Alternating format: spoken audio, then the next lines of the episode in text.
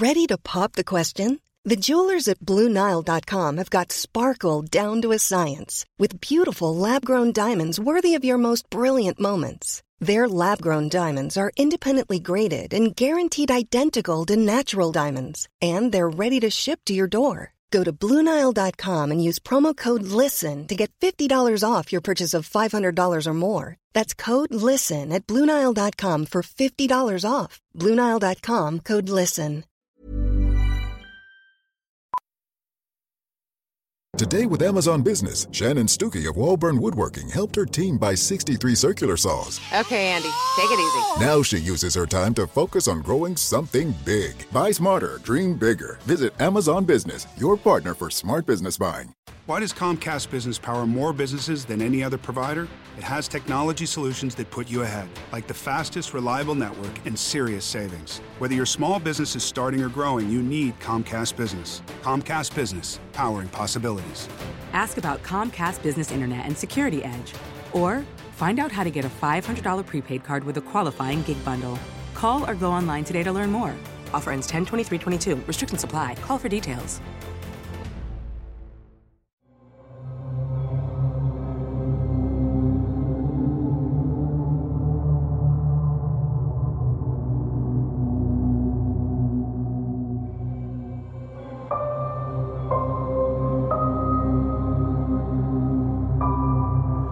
Evening po, Sir Jupiter. Ako nga po pala si Shane Rexel, pero tawagin niyo na lang akong Shane. Avid listener niyo po ako mula YouTube hanggang Spotify, kaya napag-isipan ko na rin na magbahagi ng aking kwento. Ipagpaumanhin po ninyo kung magiging mahaba ang pagbabahagi kong ito.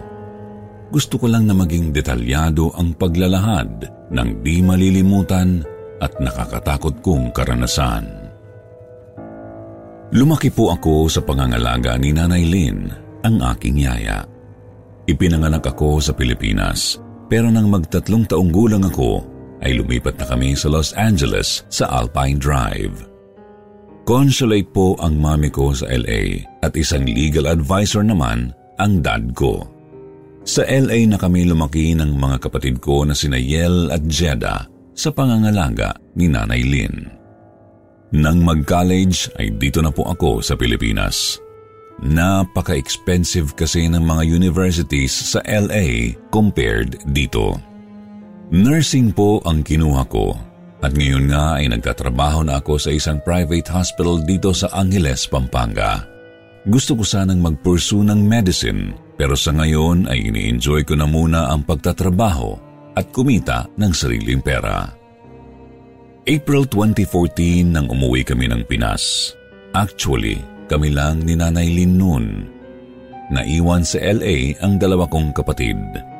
19 po ako that time at ngayon ay 26 na po ako.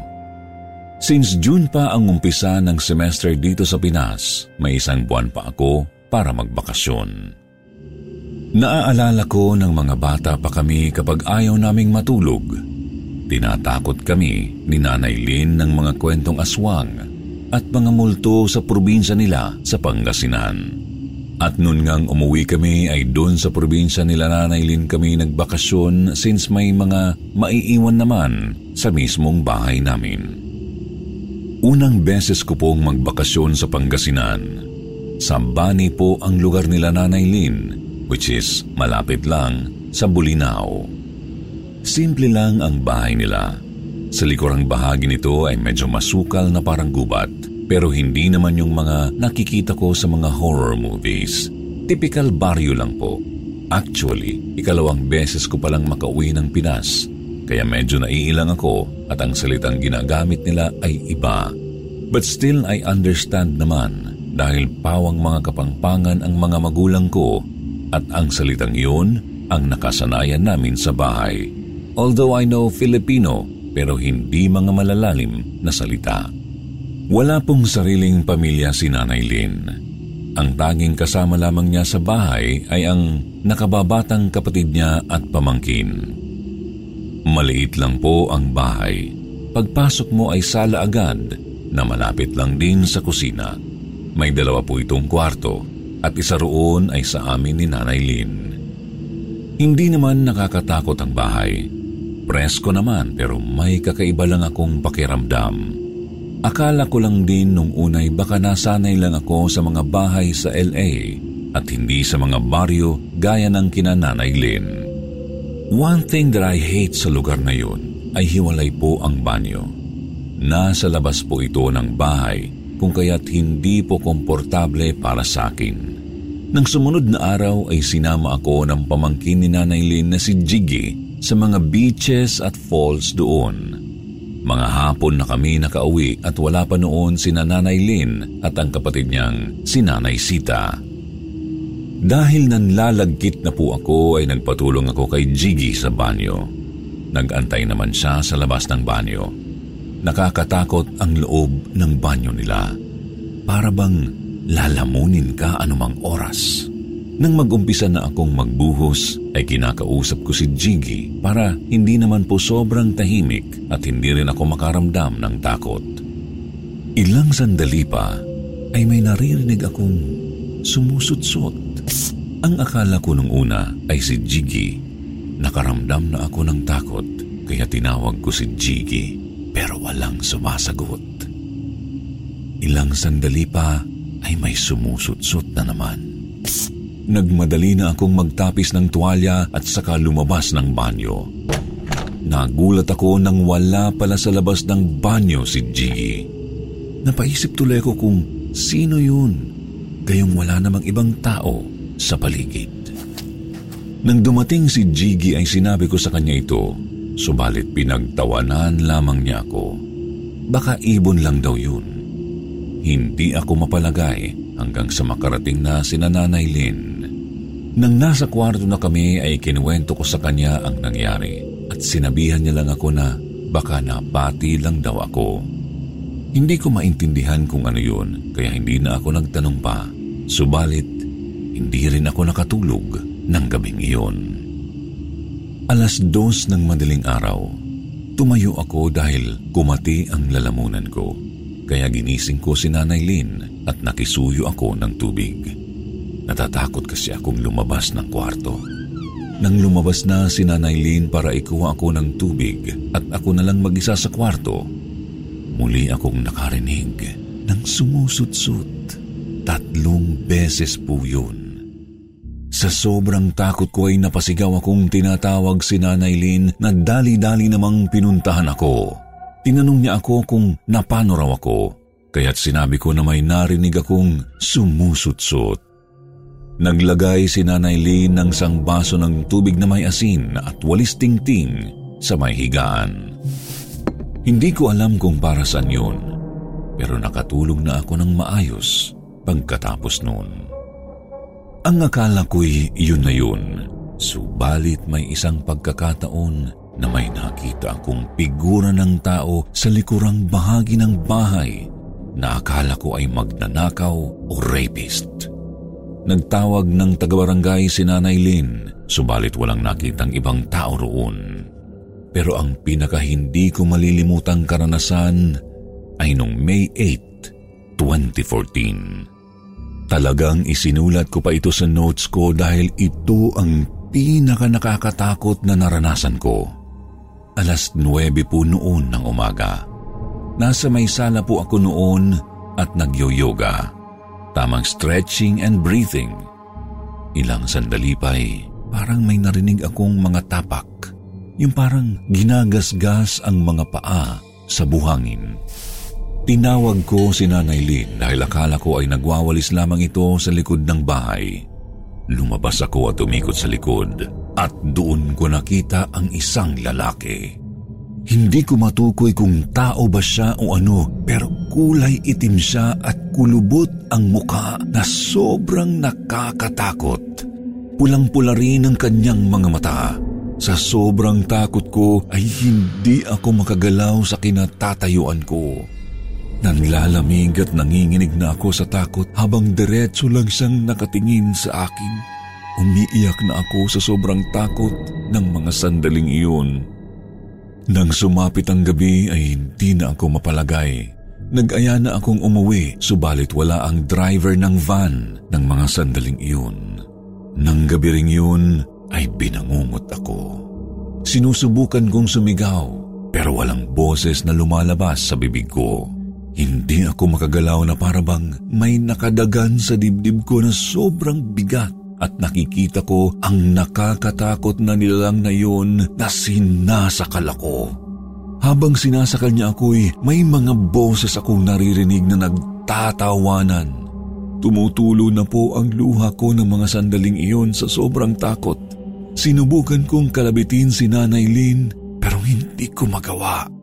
Tumagal yun ng mga dalawang minuto. May nakita akong maitim na usok at ilang sandali pa ay nakahinga na ako ng maluwag.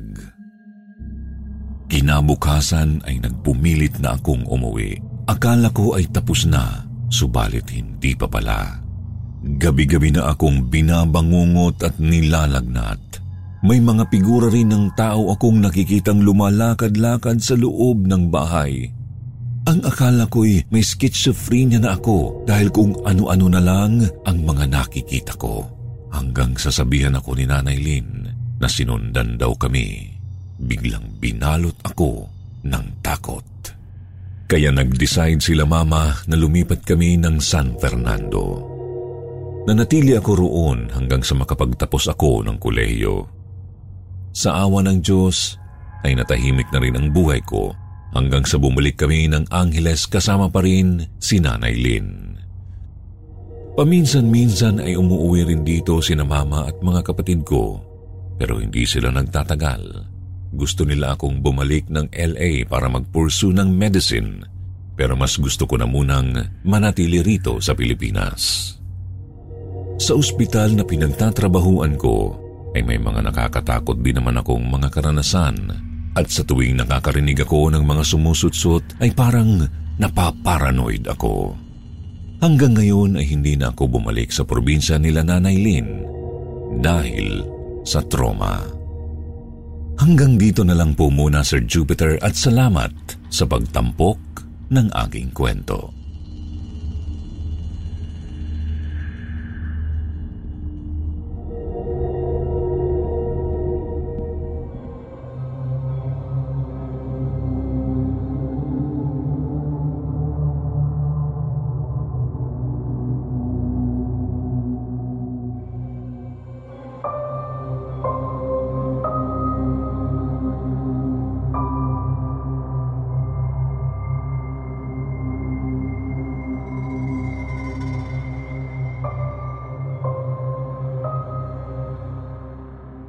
Magandang araw po Sir Jupiter at sa lahat ng bumubuo ng kwentong takip silim. Pati na rin sa mga masugid ninyong tagapakinig.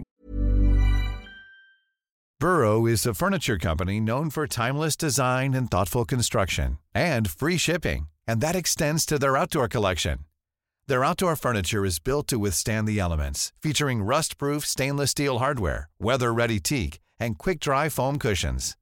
For Memorial Day, get 15% off your Burrow purchase at burrow.com slash ACAST and up to 25% off outdoor.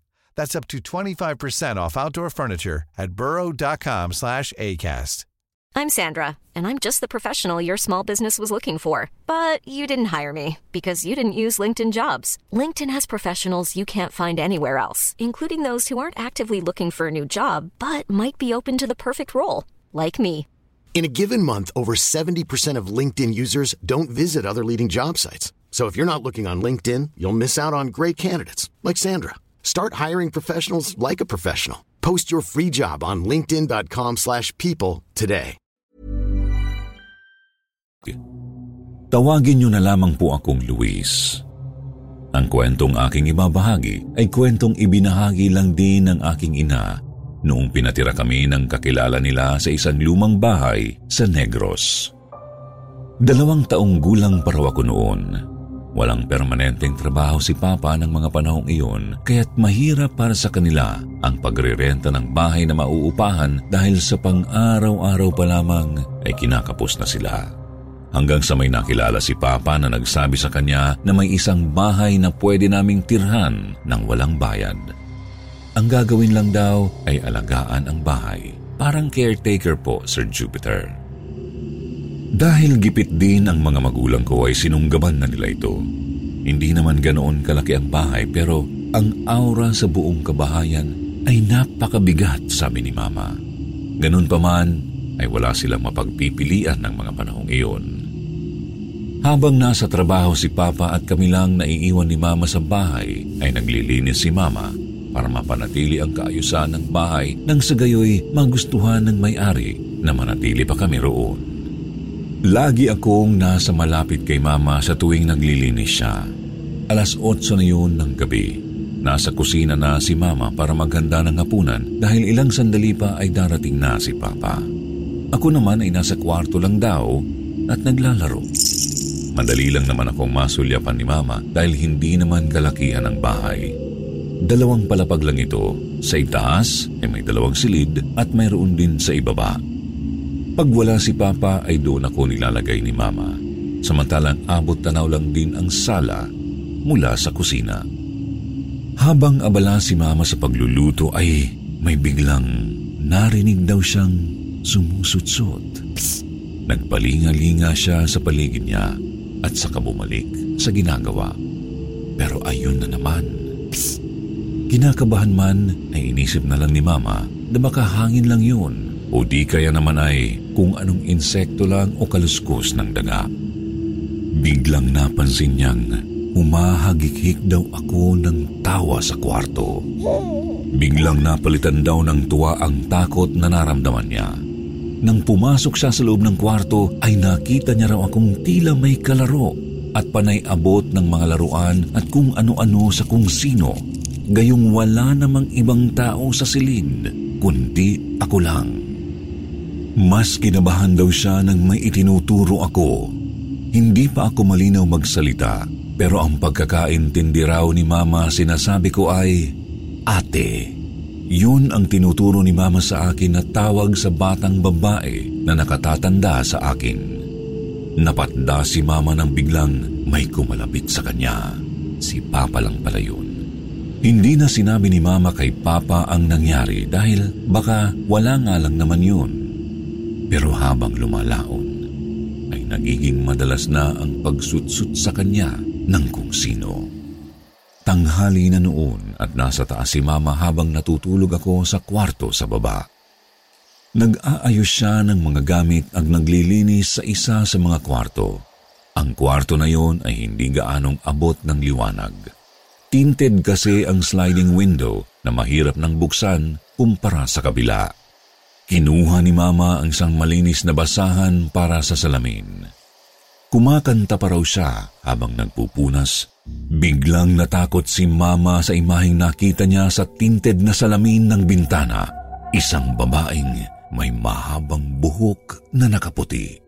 Dahil doon, bumaba na lamang siya. Tatlong baitang na lamang at maaapakan na niya ang sahig nang biglang may sumutsut sa kanya. Kaya di naman sinasadya at bigla siyang napalingon. Halos tila mapatid ang kanyang hininga sa sobrang gulat nang nasa likod niya mismo ang isang babaeng puno ng sugat ang mukha at putlang-putla at ang mga mata nito ay nanlilisik na animoy galit kung makatitig sa kanya. Sa sobrang gulat ay hinimatay si Mama. Nagising lamang daw siya sa boses ni Papa na maagang umuwi. Umiiyak siyang ikinwento rito ang nakita niya. Pero sinabihan lamang siya nito na baka dala lang yun ng matinding pagod. Mula noon ay natatakot na si mama kapag kami na lang naiiwan sa loob ng bahay. Pero habang tumatagal ay sunod-sunod daw ang pagpaparamdam sa loob ng bahay. Pero ang pinagtataka niya ay palagi raw akong may kalaro. Lagi raw na nakatingin ako sa kung sino at panay ang tawa. Natatakot si Mama na baka kalaunay may gawin sa akin ang kung sino man ang laging nagpapakita sa akin. Kinakausap niya na lamang ito na huwag akong sasaktan. Isang madaling araw, nagising si Mama dahil umiiyak ako. Naubos na pala ang gatas ko kaya tumayo siya para sana magtimpla ng bago. Mahimbing na rin ang tulog ni Papa kaya hindi na lang daw niya ito ginising. Tumungo na siya sa kusina para magpakulo ng tubig. Wala kasing mineral water kaya magpapakulo na lang muna siya. Nilagay na muna ako ni mama sa upuan at saka binigyan ng laruan at pagkatapos noon ay nagsalang na ng tubig sa kalan. May tila napansin raw siyang anino na dumaan sa may sala. Ang akala niya ay si Papa kaya tinawag niya ito. Subalit wala raw sumasagot.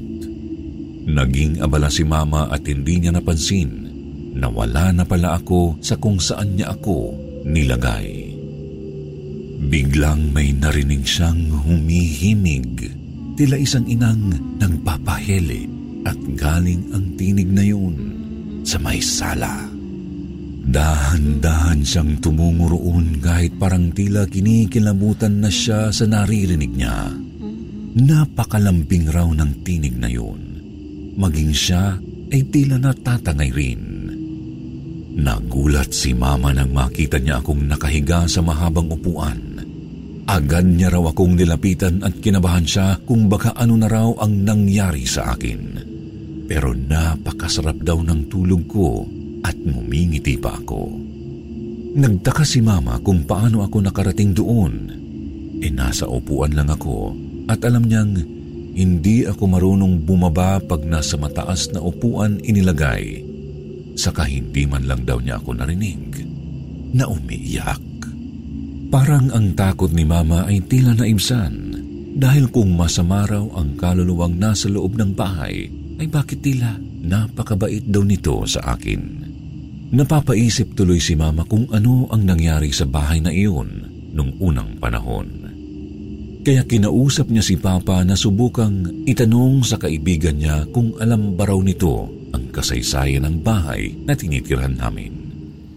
Isang araw may bigla raw dumalaw ang may-ari ng bahay. Mainit naman itong tinanggap ni Mama sa loob ng bahay.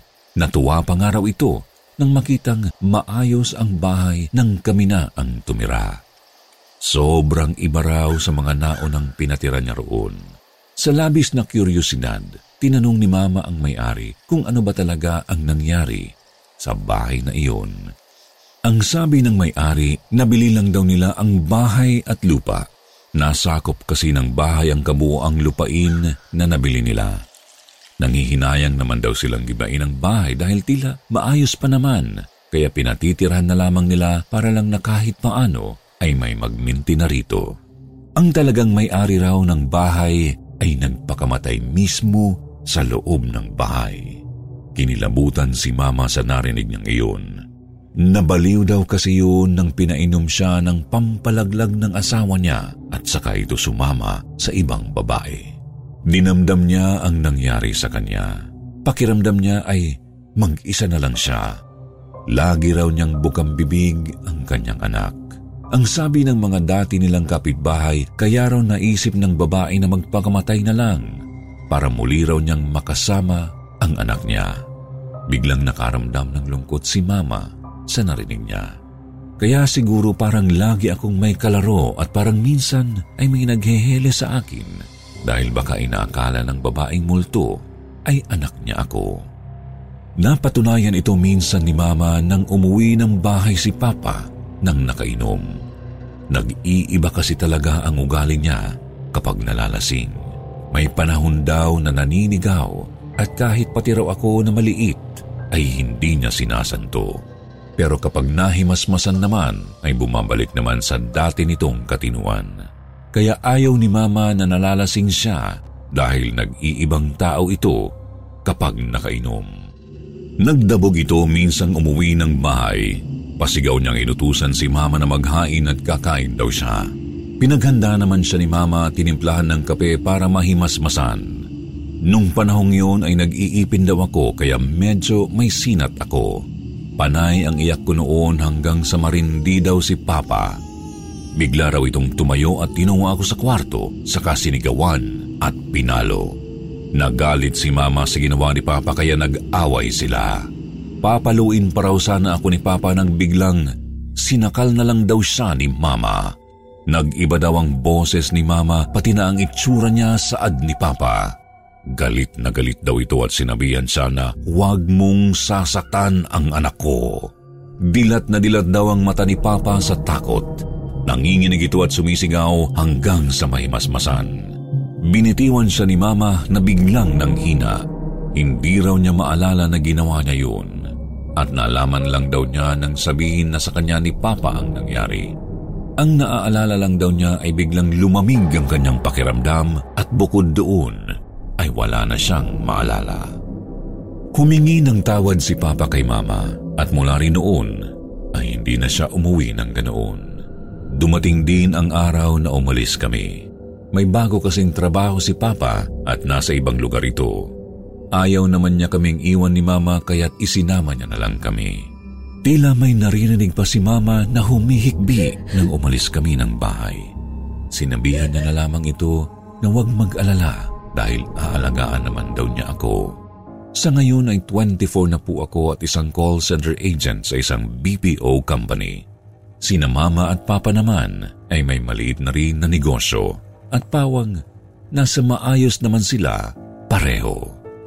Hanggang dito na lamang po muna, Sir Jupiter. Salamat po sa pagkakataong may bahagi ang aking kwento. Mapagpalang araw po sa lahat.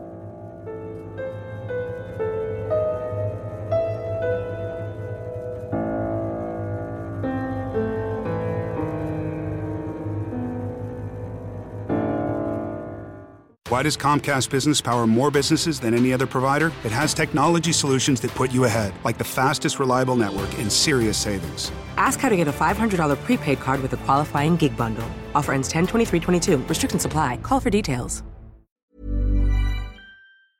Hi, I'm Daniel, founder of Pretty Litter. Did you know cats tend to hide symptoms of sickness and pain? I learned this the hard way after losing my cat, Gingy. So I created Pretty Litter, a health monitoring litter that helps detect early signs of illness by changing colors, saving you money and potentially your cat's life. Pretty Litter is veterinarian developed, and it's the easiest way to keep tabs on your fur baby's health right at home. Go to prettylitter.com and use code ACAST for 20% off your first order and a free cat toy. Terms and conditions apply. See site for details.